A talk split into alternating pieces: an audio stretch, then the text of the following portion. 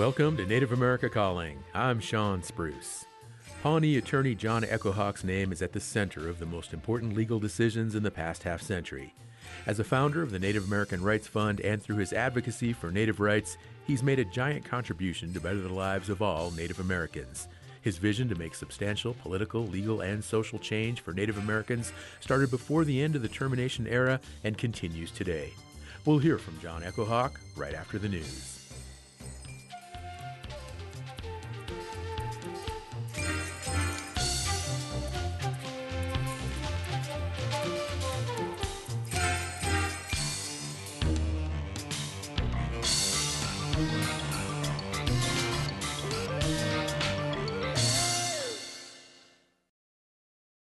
This is National Native News. I'm Antonia Gonzales. Monday marks the third day of ceremonies the Presbyterian Church has held in Juneau to apologize for its racism towards Alaska Native people. As KMBA's Rhonda McBride reports, for more than a half century, the loss of the Memorial Presbyterian Church in downtown Juneau has been an open wound. The sounds of gospel, sung in both English and Tlingit, brought healing.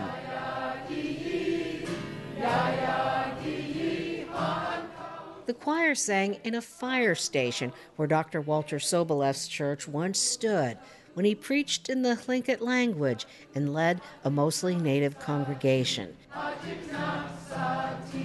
in 1962, Presbyterian church leaders closed it down to make way for a new church to be led by a white minister. That church has since been renamed the Kunehidi Northern Light United Church, which means healing house. It's where national church leaders like Reverend Bronwyn Boswell made formal apologies. The Presbyterian Church USA apologizes for the act of spiritual abuse committed by the Presbyterian Church's decision of closure. Dr. Soboleff lived to be 102, but never spoke of the deep hurt he experienced. His son Sasha says the whole family suffered, yet never received an apology. Hearing the illustrious speakers bring their word graciously brought tears to my eyes. For the first time in 52 years. Sasha Soboleff offered forgiveness, which he says is necessary to build a better future. This new world that is offered to us today, which comes perhaps once in a lifetime. The church has also offered $900,000 in reparations. For National Native News, I'm Rhonda McBride. The All Pueblo Council of Governors in New Mexico is condemning violence in the town of Espanola, where a recent celebration was taking place by Native people and their allies over the pause of the reinstallation of a statue of Spanish conquistador Juan de Oñate. At the prayer event, a 23 year old man wearing a Make America Great Again hat is accused of shooting an indigenous man. In a statement Friday, All Pueblo Council of Governors Vice Chairman Jerome Lucero said, It's unfortunate that during a prayer filled ceremony, ceremony that an individual was seriously harmed over this issue. Lucero goes on to state this shows historical trauma and pain inflicted on Pueblo people by Oñate is still here. Pueblo people say Oñate represents violence remembered for his cruelty. Nathana Bird, Ohkay Owingeh, and Kewa Pueblos was among those at the event who witnessed the shooting. In an interview with New Mexico PBS, she reflected on historical trauma. The genocide, the cultural washing, or the banning of traditional practices was done by folks that were brought to really colonize our communities. And so Oñate was sort of like the lead um, in that piece, along with other folks um, that came before him it was basically to to colonize and to convert native people. A lot of our historical documents really really state that there was a lot of destruction there was a lot of violence there was greed. A lot of our folks were really pushed to convert Pueblo leaders say they're concerned about the possibility of continued violence against Native people who oppose the statue. Meanwhile, the alleged shooter, Ryan David Martinez, is charged with first degree attempted murder, as well as a fourth degree felony count for aggravated assault with a deadly weapon. I'm Antonia Gonzales.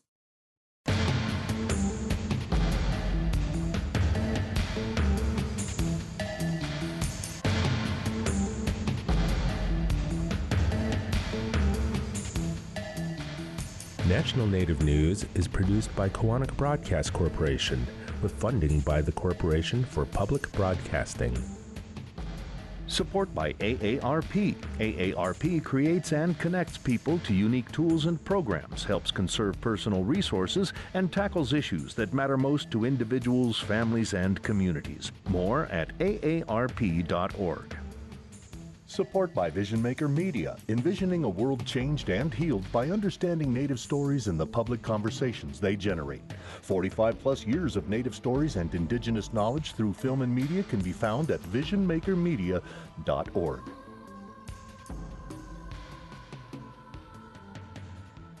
Native Voice One, the Native American Radio Network.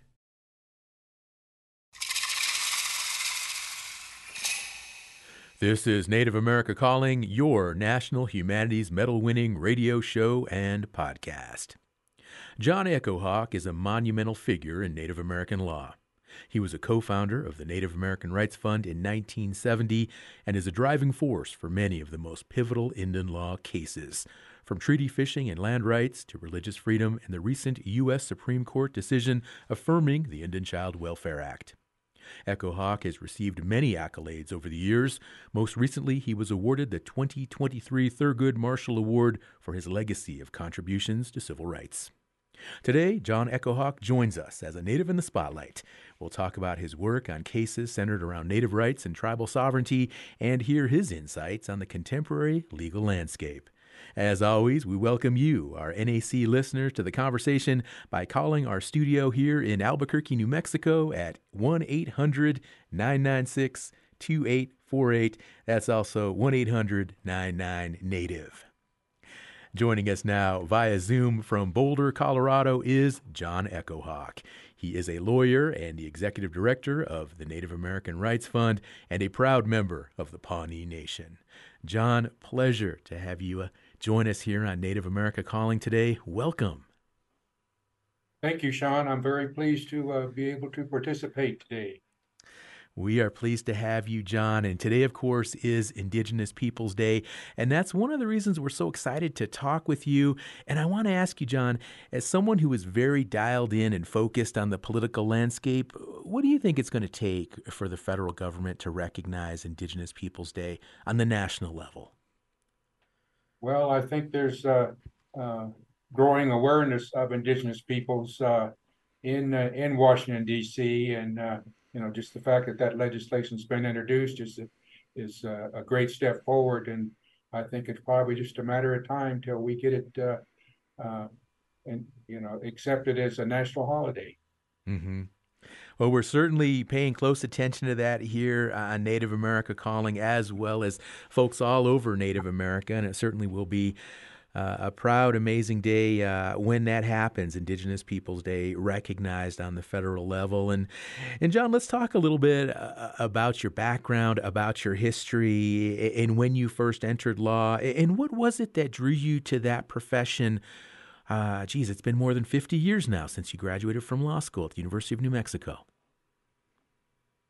Well, I was uh, raised in uh, Farmington, New Mexico, and uh, I had uh, a really good set of parents that uh, uh, didn't have college degrees. They knew it was really important for for their kids to get college degrees because they knew that would help help us make a better living. So they really had us do our homework and study. So we all did that and made good grades. And I also participated in uh, the student council growing up, and uh, my senior year, I was elected president of the student body.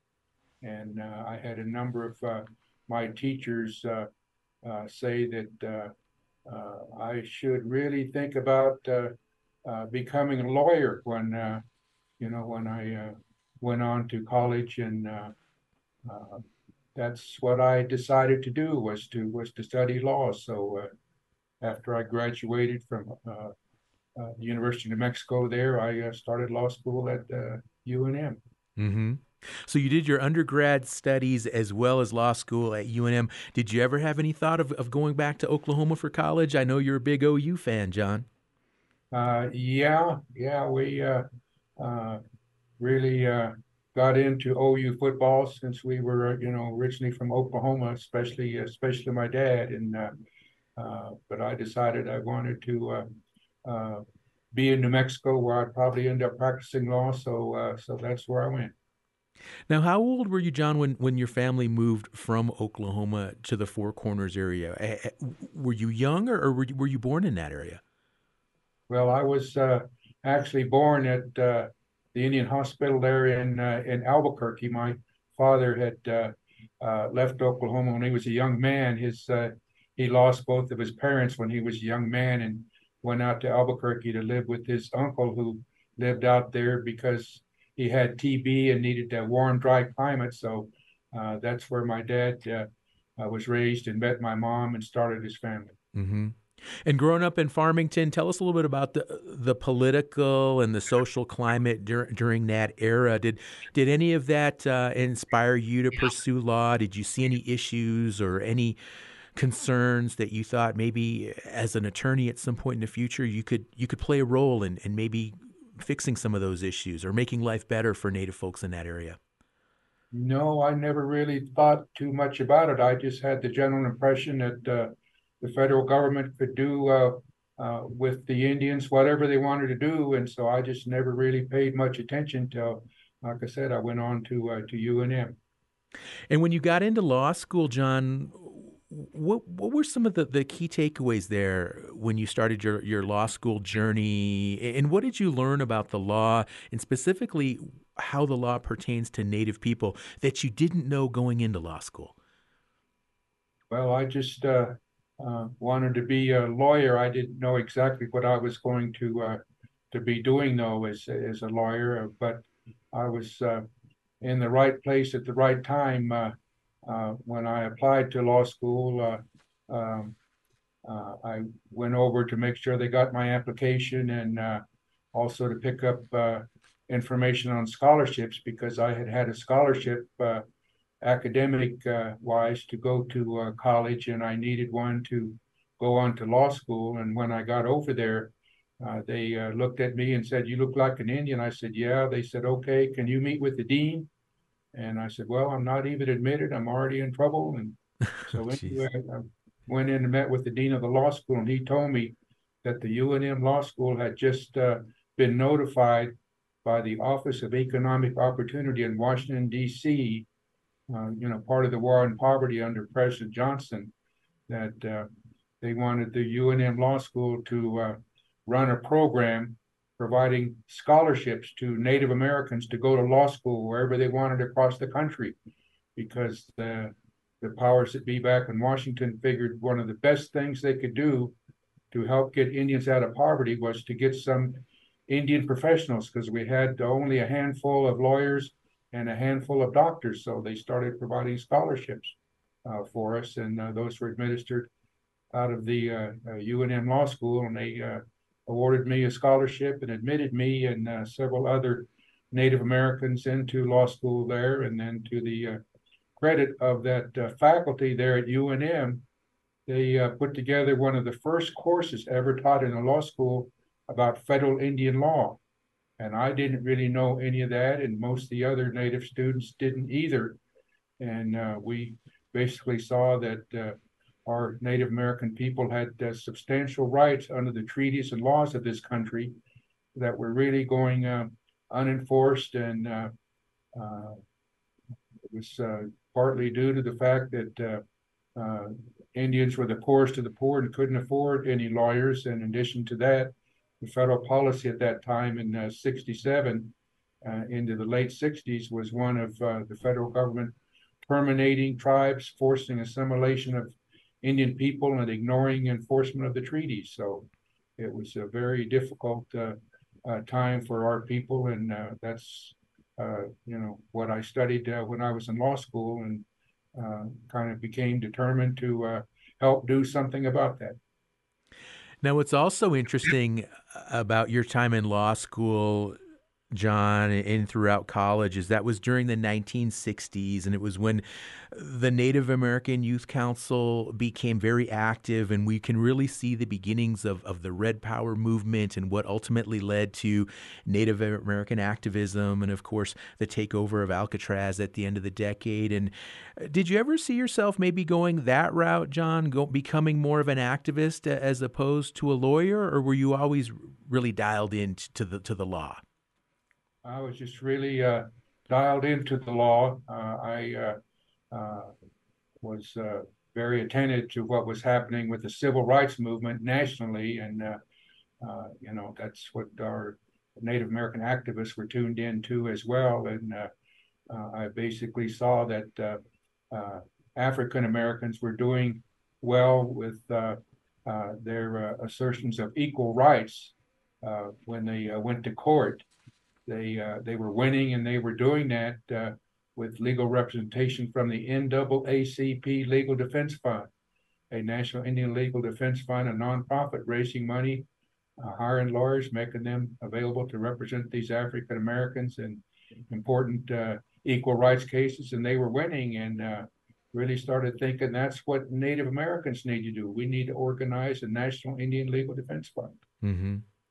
And John, the day you graduated from law school, I'm curious to know your parents. Uh, they must have been there. They must have been beaming with pride. Do, do you remember what they said or, or, or what they told you when you when you got that diploma? Oh well, they were uh, uh, really very uh, uh, proud of uh, of my accomplishments, and they really you know saw that I had put in uh, all the time and effort, work, and uh, they were just uh, uh so proud of me and uh, wanted to support me in whatever I did. Well, John, we're going to go ahead and take a break here in just a few moments. And when we come back, we're going to talk a little bit more about not just your law school journey, but uh, of course, uh, when you became a co founder of the Native American Rights Fund and when you actually started going out there and practicing law and when you began to take on cases and just some of these really high profile legal cases and, and some of the victories that you were involved in. And then, of course, some of the losses too. We're going to talk about both uh, of those facets of your career.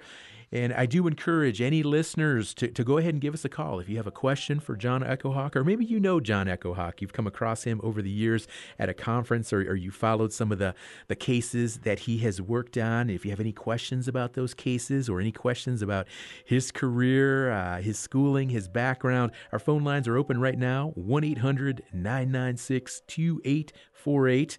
That number again, 1 800 996 2848. Give us a call and talk to John Echohawk.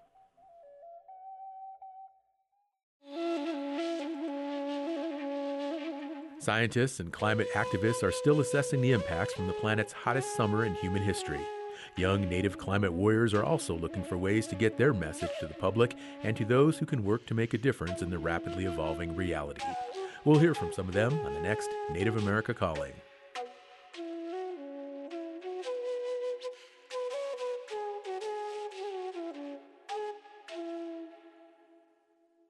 Support for this program provided by Vision Maker Media, who envisions a world changed and healed by understanding Native stories and the public conversations they generate. Nurturing the next generation of storytellers with courage, generosity, creativity, respect, and commitment. 45 plus years of Native stories and Indigenous knowledge through film and media can be found at visionmakermedia.org, whose slogan is Together We Are Vision Makers. Thank you for listening to Native America Calling. I'm Shawn Spruce. We're discussing the contributions to Native law by John Echohawk. If you have a comment or question, you can join us at 1 800 996 2848. That's also 1 800 99 Native. And a reminder you can always listen back to today's show on any of your favorite podcast platforms like Spotify or Apple Podcasts. John, before break, you, you, talked a little bit about your childhood, growing up there in Farmington, New Mexico, uh, going on to University of New Mexico for law school, and I want to ask you now about the Native American Rights Fund. And um, uh, when did you begin to work with with uh, uh, the other co founder uh, of NARF, and some of the tribal leaders. How long was it between that initiative and when you finished up law school?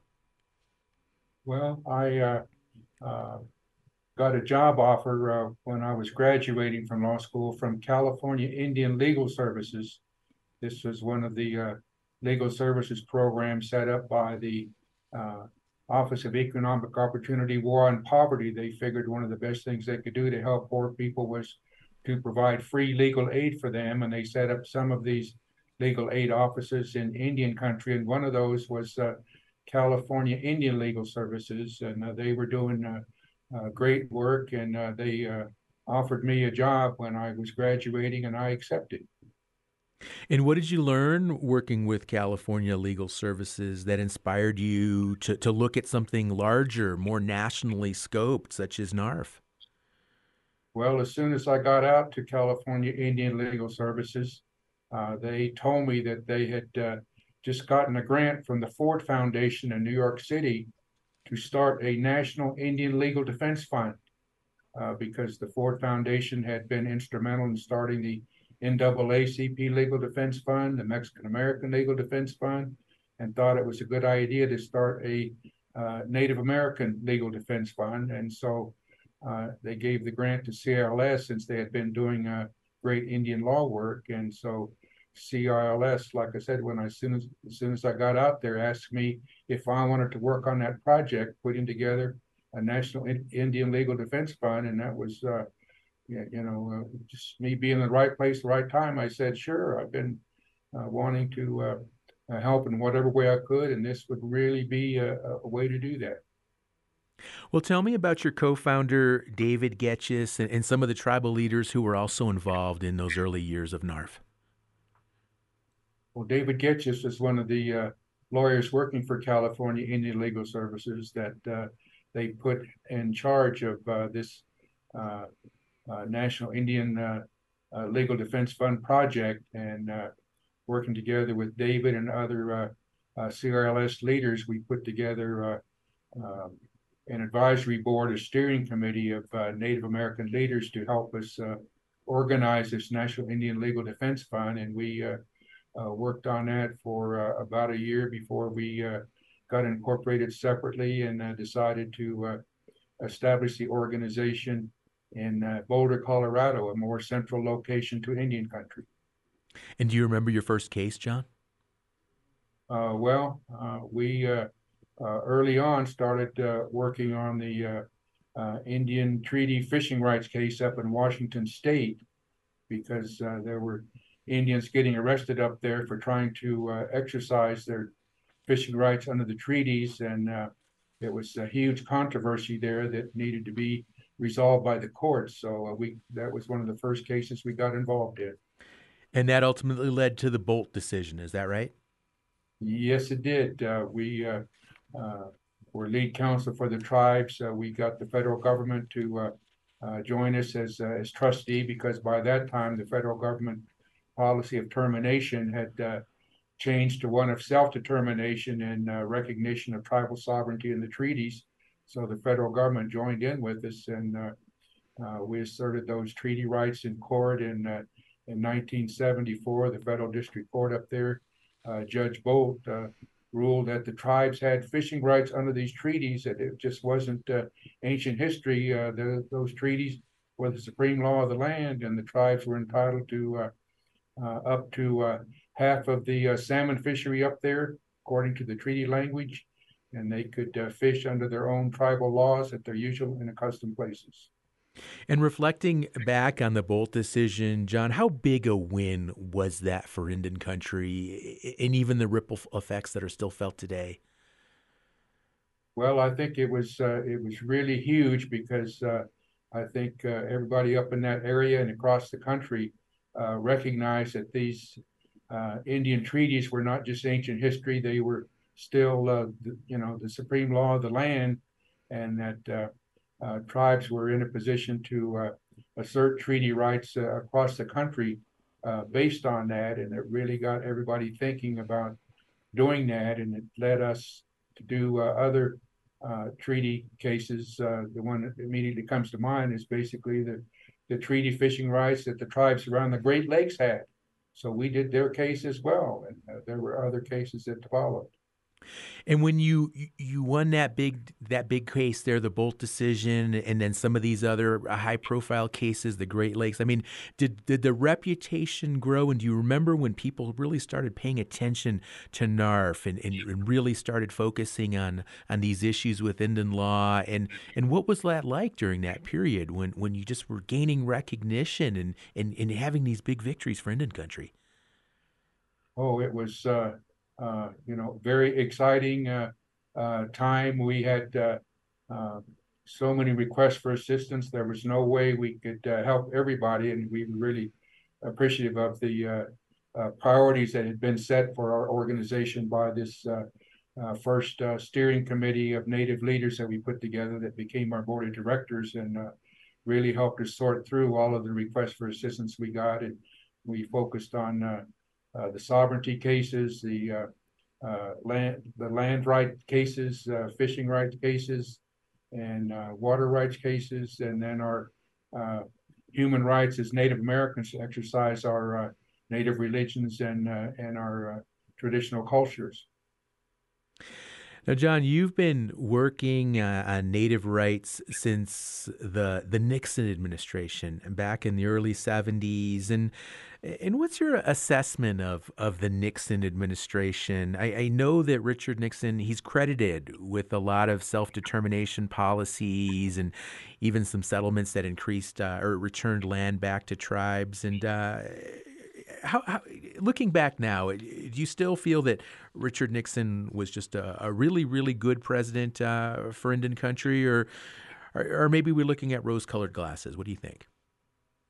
No, he was very instrumental in uh, in the uh, uh modern day sovereignty movement because uh, again, he was the one who uh, who stopped this assimilation and termination policy and announced in 1970 about the time the Native American Rights Fund was starting that the new federal Indian policy would be one of recognition of the treaties and uh, and sovereignty of the of the uh, of the tribes and uh, uh you know self determination. That's the new policy, and that's basically now been the policy endorsed by every administration uh, since that time. Uh, now, what 53 years, the self determination era, mm-hmm. and he did that because he was familiar with our Native American people. He had a Native American that uh, uh, was one of his uh, football coaches, and he remembered his close relationship with that coach and everything. And the coach told him about Indians, and so when we started asserting these rights, he understood that and moved to change the policy supporting us. Did you ever meet Richard Nixon, John? No, I didn't. But of course, I, I read a lot about him, and uh, he, like I said, he did a lot of great things uh, Uh, for us. Uh, we had a lot of people uh, uh lobbying him at that time to do that, and uh, one of those people was LaDonna Harris, who was married to Senator Fred Harris at that time, and she helped organize a campaign there in the White House to get the president to make that policy change, and it happened. And of course, LaDonna still lives down in Albuquerque, and right. you know, been a great leader. Right, right. And, and, and Fred Harris was a political science professor at the University of New Mexico for many years as well. And uh, John, uh, I find this interesting. Richard Nixon, very pro tribal sovereignty, uh, a president that's looked upon very fondly in Indian country. Jimmy Carter, who's somebody I think a lot of people would think, well, geez, Jimmy Carter would, you know, a strong Democrat, somebody who would probably really be supportive of Indian country. However, um, you were critical of, of, of, Jimmy Carter, and you were even quoted in a, in a New York Times article in 1978. Tell us why. Why? What was your issue with Jimmy Carter? Well, there were, uh, uh, you know, all kinds of issues uh, uh going on around that time, and uh, uh, you know, he, he didn't agree with us on each and everything, but we really finally came together when he helped us orchestrate a settlement of the Indian land claims in the state of Maine by the Passamaquoddy and Penobscot. He had uh, been very concerned about that because the tribes had claimed two thirds of the state of Maine under a 1790 law that uh, required Indian lands to be you know, transacted through treaties, and the state of Maine never did follow that. They just transacted land with uh, with those tribes without treaties, and said the treaty law did not apply to them. But uh, when we went to court, we won, and uh, the courts were saying two thirds of the land in the state of Maine had to go back to the tribes, and uh, of course that was a great concern to uh, President Carter. So he uh, got us all there, all together there in the White House, and we ended up negotiating a settlement where the tribes got a lot of their land back, a lot of money for the land they didn't get back, and federal recognition for the first time. Mm-hmm. And then working your way up through all these different presidential administrations, the Reagan administration, uh, both Bush administrations, uh, Bill Clinton, Barack Obama. Uh, which presidential administrations, in your mind, really stand out as being very, very receptive and supportive of uh, Native American legal issues? Well, they were uh, uh all fairly supportive, but I think the Clinton administration and the Obama administration, in particular, uh, were very supportive of uh, uh, Native American rights. Uh, I had been asked to uh, serve on the transition teams for both, uh, you know, the Clinton administration and the Obama administration, which I did. And they wanted me to stay in Washington and become the Assistant Secretary for Indian Affairs, but I uh, turned them down because I have the best job in the world here at the Native American Rights Fund working for the tribes. And uh, uh, I declined their offer, but they went on to bring in great assistant secretaries for Indian Affairs and uh, really did a lot of uh, great things for, for tribes during their administrations. And John, what's your assessment so far of the Biden administration? Well, from uh, what I hear of the tribal leaders that I see at the various meetings that I go to, uh, they're saying that this is uh, really the best administration for tribes that they have ever seen. And I think that's based primarily on the fact that uh, this administration has appointed so many Native Americans to key positions the main one being uh, uh, Deb Haaland. Uh, they're from New Mexico, serving as the Secretary of the Interior. So it was just an example of of the appointments that this administration has made of our Native American people to uh, high positions in Washington, D.C. Mm-hmm. And now reflecting back, um, can you point to maybe the most important case that you've ever worked on with NARF, or, or one of the most important cases, or, or, maybe some of your favorite cases? Any highlights you can share from your many decades serving in Indian law? Uh, we've worked on uh, most of the major uh, cases that uh, have been around since uh, since we started in 1970, and lots of progress has been made. I just tend to focus on the great advances we've made in our, you know, social and economic development, particularly economic development. The uh, main economic driver in Indian country these days is Indian gaming, and I get asked uh, about that so many times about Indians have casinos, and people don't really understand that, and that's due to uh, a 1987 Supreme Court decision, California against the Cabazon Band of Mission Indians, where we participated as uh, uh, filing an amicus curiae friend of the court brief on behalf of all kinds of other tribes supporting the Cabazon band and their assertion that they could do Indian gaming under tribal law and were not bound by uh, the prohibitions against gaming in the state of California. And of course, they won based on their sovereignty that uh, tribes as, uh, as sovereign governments could uh, do gaming and generate revenues uh, to support uh, tribal services uh, because they were sovereign governments and not subject to the jurisdiction of the state. And that's was really a, a great sovereignty victory. And like I said, it's really had tremendous um, implications for our economies that are thriving today on, on tribal gaming. And John, what about cases that NARF has lost? Uh, any major, major setbacks uh, that you can look back to, or perhaps regrets, or maybe strategic errors that, that you can point to, uh, as well as some of the big wins you've had? Well, you know, there's uh, um, uh, highs and lows, uh, you know, through all this whole period in terms of uh, uh, Indian case victories or defeats. I tend to to focus on one that was decided here recently, just last year, affecting a, a very important issue to all of Indian country, and that's the federal trust responsibility. Uh, there was a decision in the case of Arizona against the Navajo Nation.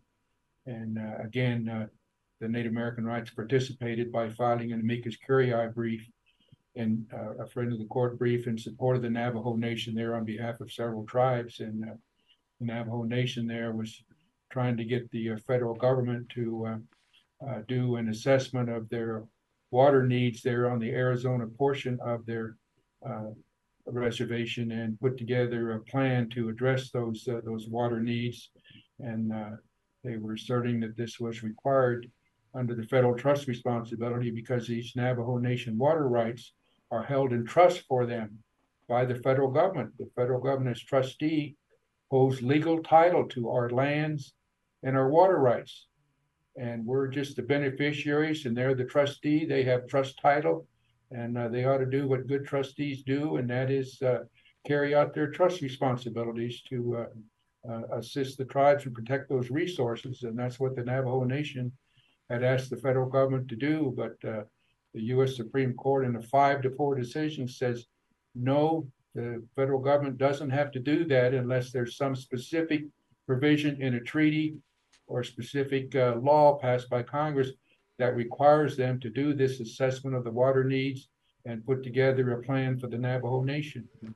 It was uh, a huge loss for us because we always felt like the general uh, duties of a trustee were uh, required by uh, or, or, or, were really mandated for the federal government to do as trustee. And uh, the U.S. Uh, Supreme Court said no, it has to be a very specific uh, provision in a treaty or act right. of Congress. John, we have to take a short break. I'm sorry, but we'll be right back. Lakota made indigenous first medicines and eco friendly personal care products are small batch prepared in the Lakota traditions using sustainably harvested natural and organic ingredients, and all can be found at lakotamade.com who support this show. Does your club, institution, or other group need custom branded apparel? A wide variety of t shirts, hoodies, and much more, all custom printed or embroidered, are available from nativescreenprinting.com, a division of Sky Screen Printing who support this program.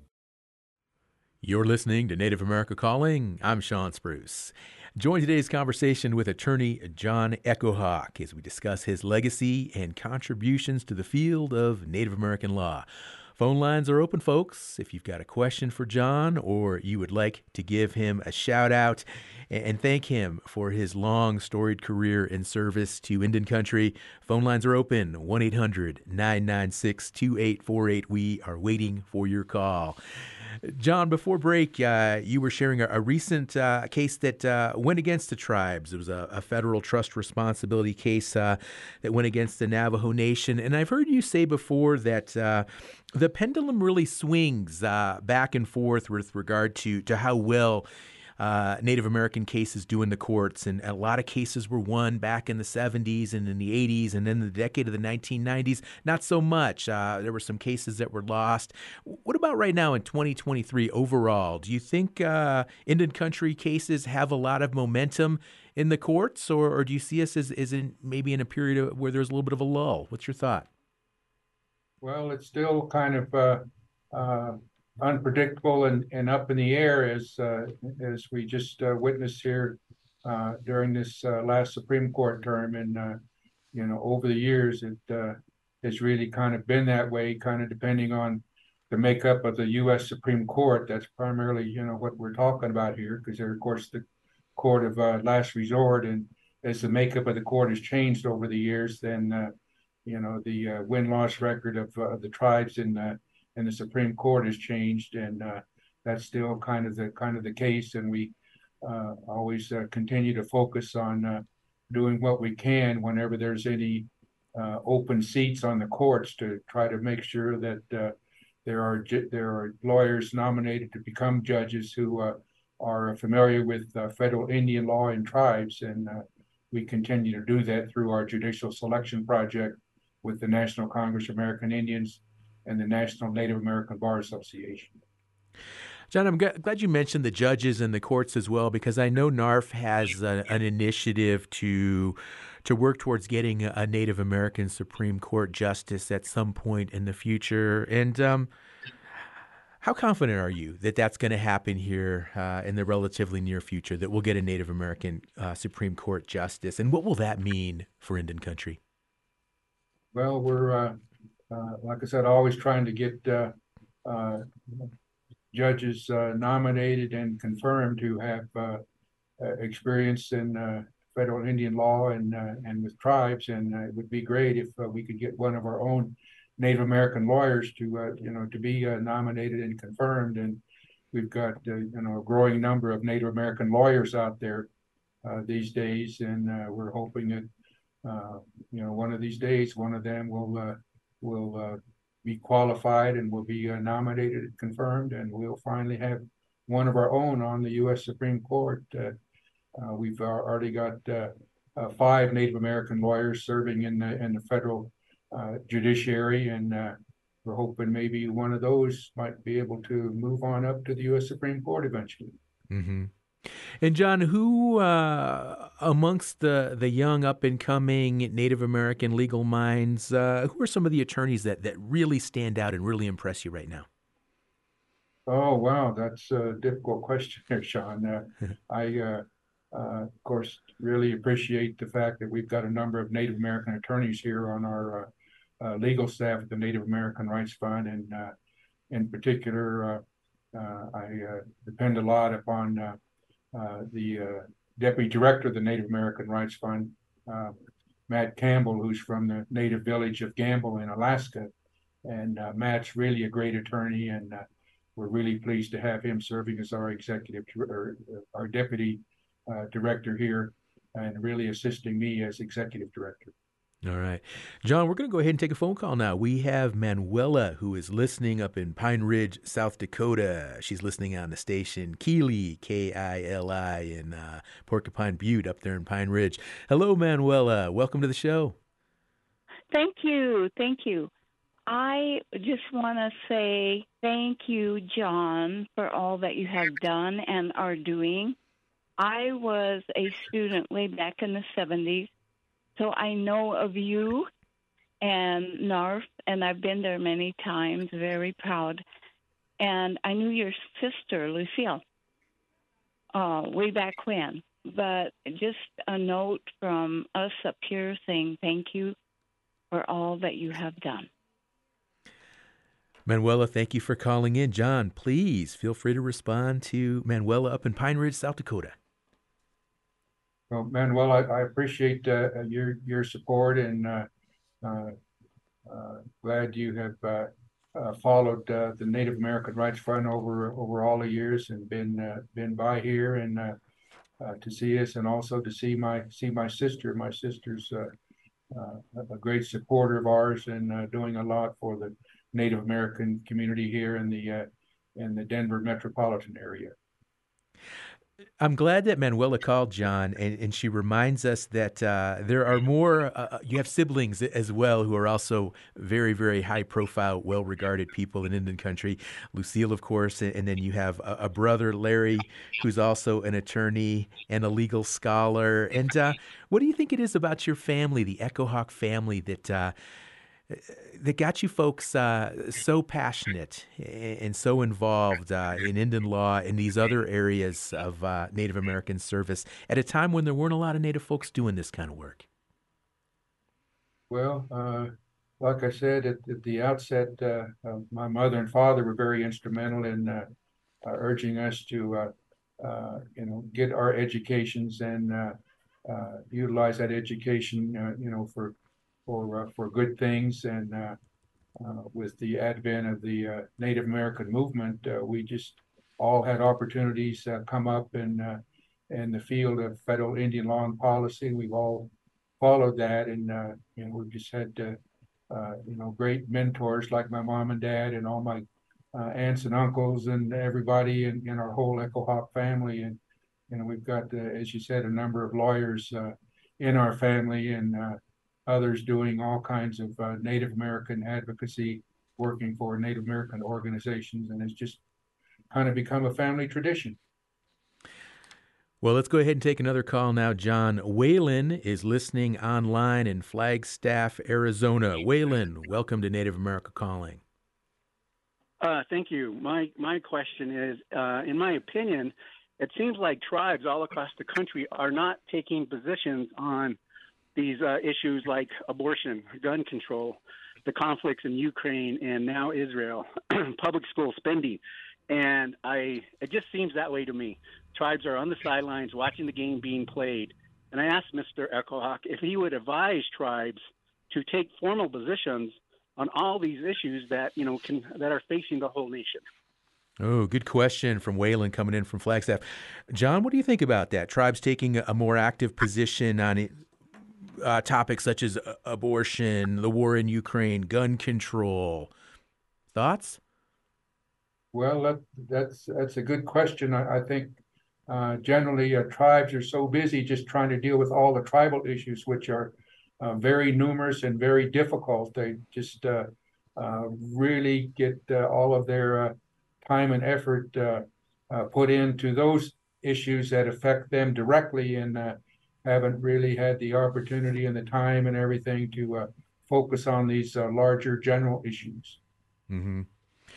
Yeah, lots to think about, uh, lots to discuss, lots to consider. Phone line still open, folks. Let's get another good call in 1 800 99 Native. We still have time for a call or a comment to John Echohawk. And uh, John, a, another big case uh, recently through the Supreme Court, ICWA, the Indian Child Welfare Act. Uh, the Supreme Court ruled in favor of upholding it.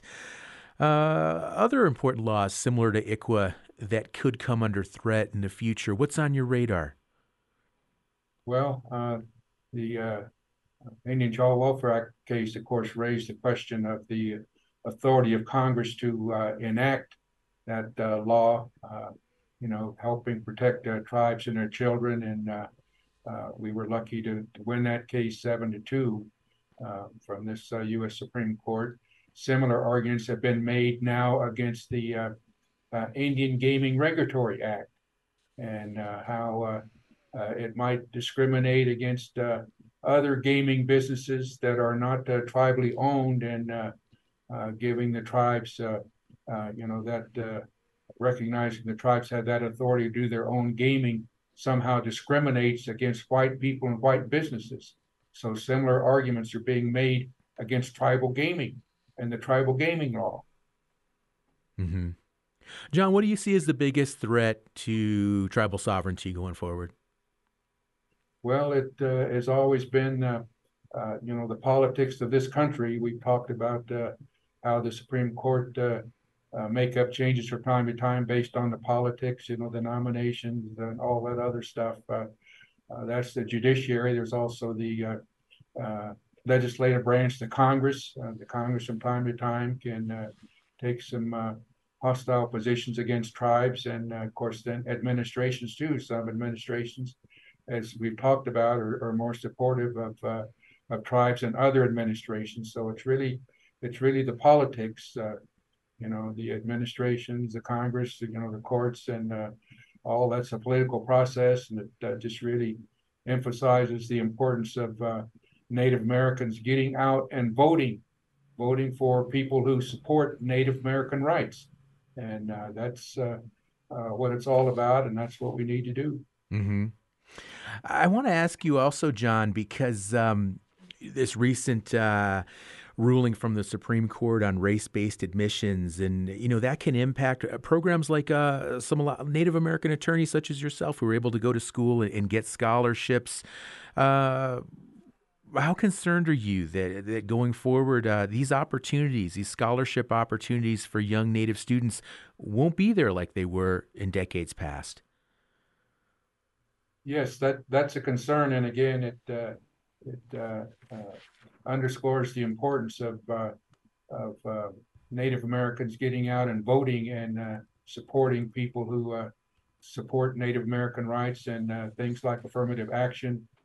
these are issues that really affect us, and you know we have to be aware of that, and um, you know do our do our voting, and uh, our uh, opponents uh, recognize that. And uh, one of the things they're doing these days is uh, trying to pass laws in various states that really keep Native Americans away from the polls, and you know suppress the Native vote. And a lot of our casework here at the Native American Rights Fund these days is is uh, fighting those cases where they're trying to suppress our Native American vote and uh, do uh, redistricting in a way where our uh, Native votes don't count as much as they should. So uh, this is something that's uh, ongoing, and again, it points out the importance of, of being politically aware and politically active in the Native American community. Mm-hmm.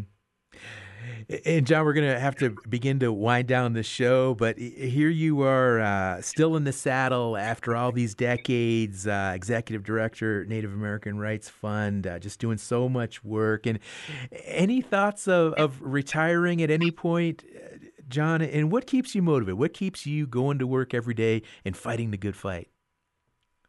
Well, I really like this work, and I, I see where it can it can make a difference, and uh, uh, I, uh, uh, you know, really, really like doing it. Like I said, it's the best job in the world, and I had thought about retirement, but unfortunately, I lost my wife here two years ago, so I don't really have anyone to retire with. So I'm just going to keep keep doing doing the job, doing my work, and helping the Native American community. All right. Well, John, uh, I do want to ask you also because I know over the years you've rubbed elbows with celebrities and, and other high profile individuals, and you've got a, a, long friendship with Robert Redford, and, and, he's done a lot of work as well in Indian country. And, and, and tell us a little about uh, that friendship. When did that start, and, and how big an influence has have people like Robert Redford and other celebrities been in your career? Well, he's uh, uh supportive of uh, Native American people and uh, also the environmental community. And uh, since he supports us both, he brought us together to uh, uh, get to know each other better. He had been uh, um, concerned that we didn't really understand each other. So back in the 80s, he held a big meeting out on the Navajo Nation between environmental leaders and tribal leaders and brought us together. And it's really helped us uh, work with the environmental community and uh, get them to understand these environmental justice issues for Native Americans. And uh, Robert Redford was a big part of starting that. Mm-hmm. And uh, do you talk with Robert Redford still? Uh, haven't uh, uh, talked with him in some time. Uh, we're both kind of getting up there, so we're both kind of staying close to home, I think, these days. well, John, any other thoughts you'd like to share? Favorite moments from your career, insights into the current political or legal landscape in Indian country? Anything on your mind? Well, I just uh, again uh, want to acknowledge how uh, uh the UNM Law School there in Albuquerque played an instrumental role in uh, starting the uh, Indian sovereignty movement with their Indian Law Scholarship Program that they agreed to take on for the Office of Economic Opportunity and starting to teach one of the first Indian law courses ever taught in law schools. And most people don't realize that the UNM Law School played a huge role in uh, starting this modern day tribal sovereignty movement. All right, right here in Albuquerque, New Mexico. John, thank you again for joining us. I, I, really appreciate you taking the time. You are an inspiration to me and everybody here in our Albuquerque studio and so many people across Indian country. Please, please keep inspiring us, okay? Okay, Shawn. Thank you for having me. All righty. Well, folks, uh, please, please uh, continue the conversation online. We've got Facebook, we've got Instagram, and we've been getting a lot of great traction for our shows on social media. So keep it coming. Give us a post. Uh, give John Echohawk a shout out on Facebook or Instagram or any of our other social media channels. And also, please do join NAC again tomorrow. We'll be doing a show about young climate activists working to connect public awareness, the courts, and environmental policy to protect the people and places threatened by the effects of climate change. Until then, I'm Shawn Spruce. Stay safe, stay sovereign. Education Sovereignty. It begins with us. That's the theme of the National Indian Education Association's 54th Convention and Trade Show to be held in Albuquerque October 18th through the 21st. You have an important role to play in the ongoing effort to reclaim education sovereignty. The agenda includes an Educator Day, a Student Day, professional learning opportunities, and the NIEA Awards Ceremony. Registration ends October 13th at niea.org.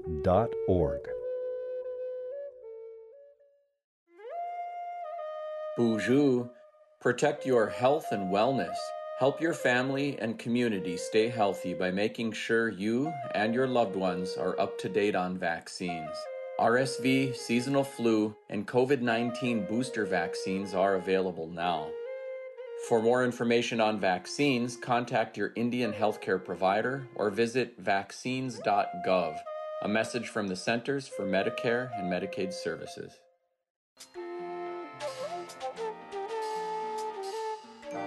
Native America Calling is produced in the Annenberg National Native Voice Studios in Albuquerque, New Mexico by Koahnic Broadcast Corporation, a native nonprofit media organization. Funding is provided by the Corporation for Public Broadcasting with support from the Public Radio Satellite Service. Music is by Brent Michael Davids. Native Voice One, the Native American Radio Network.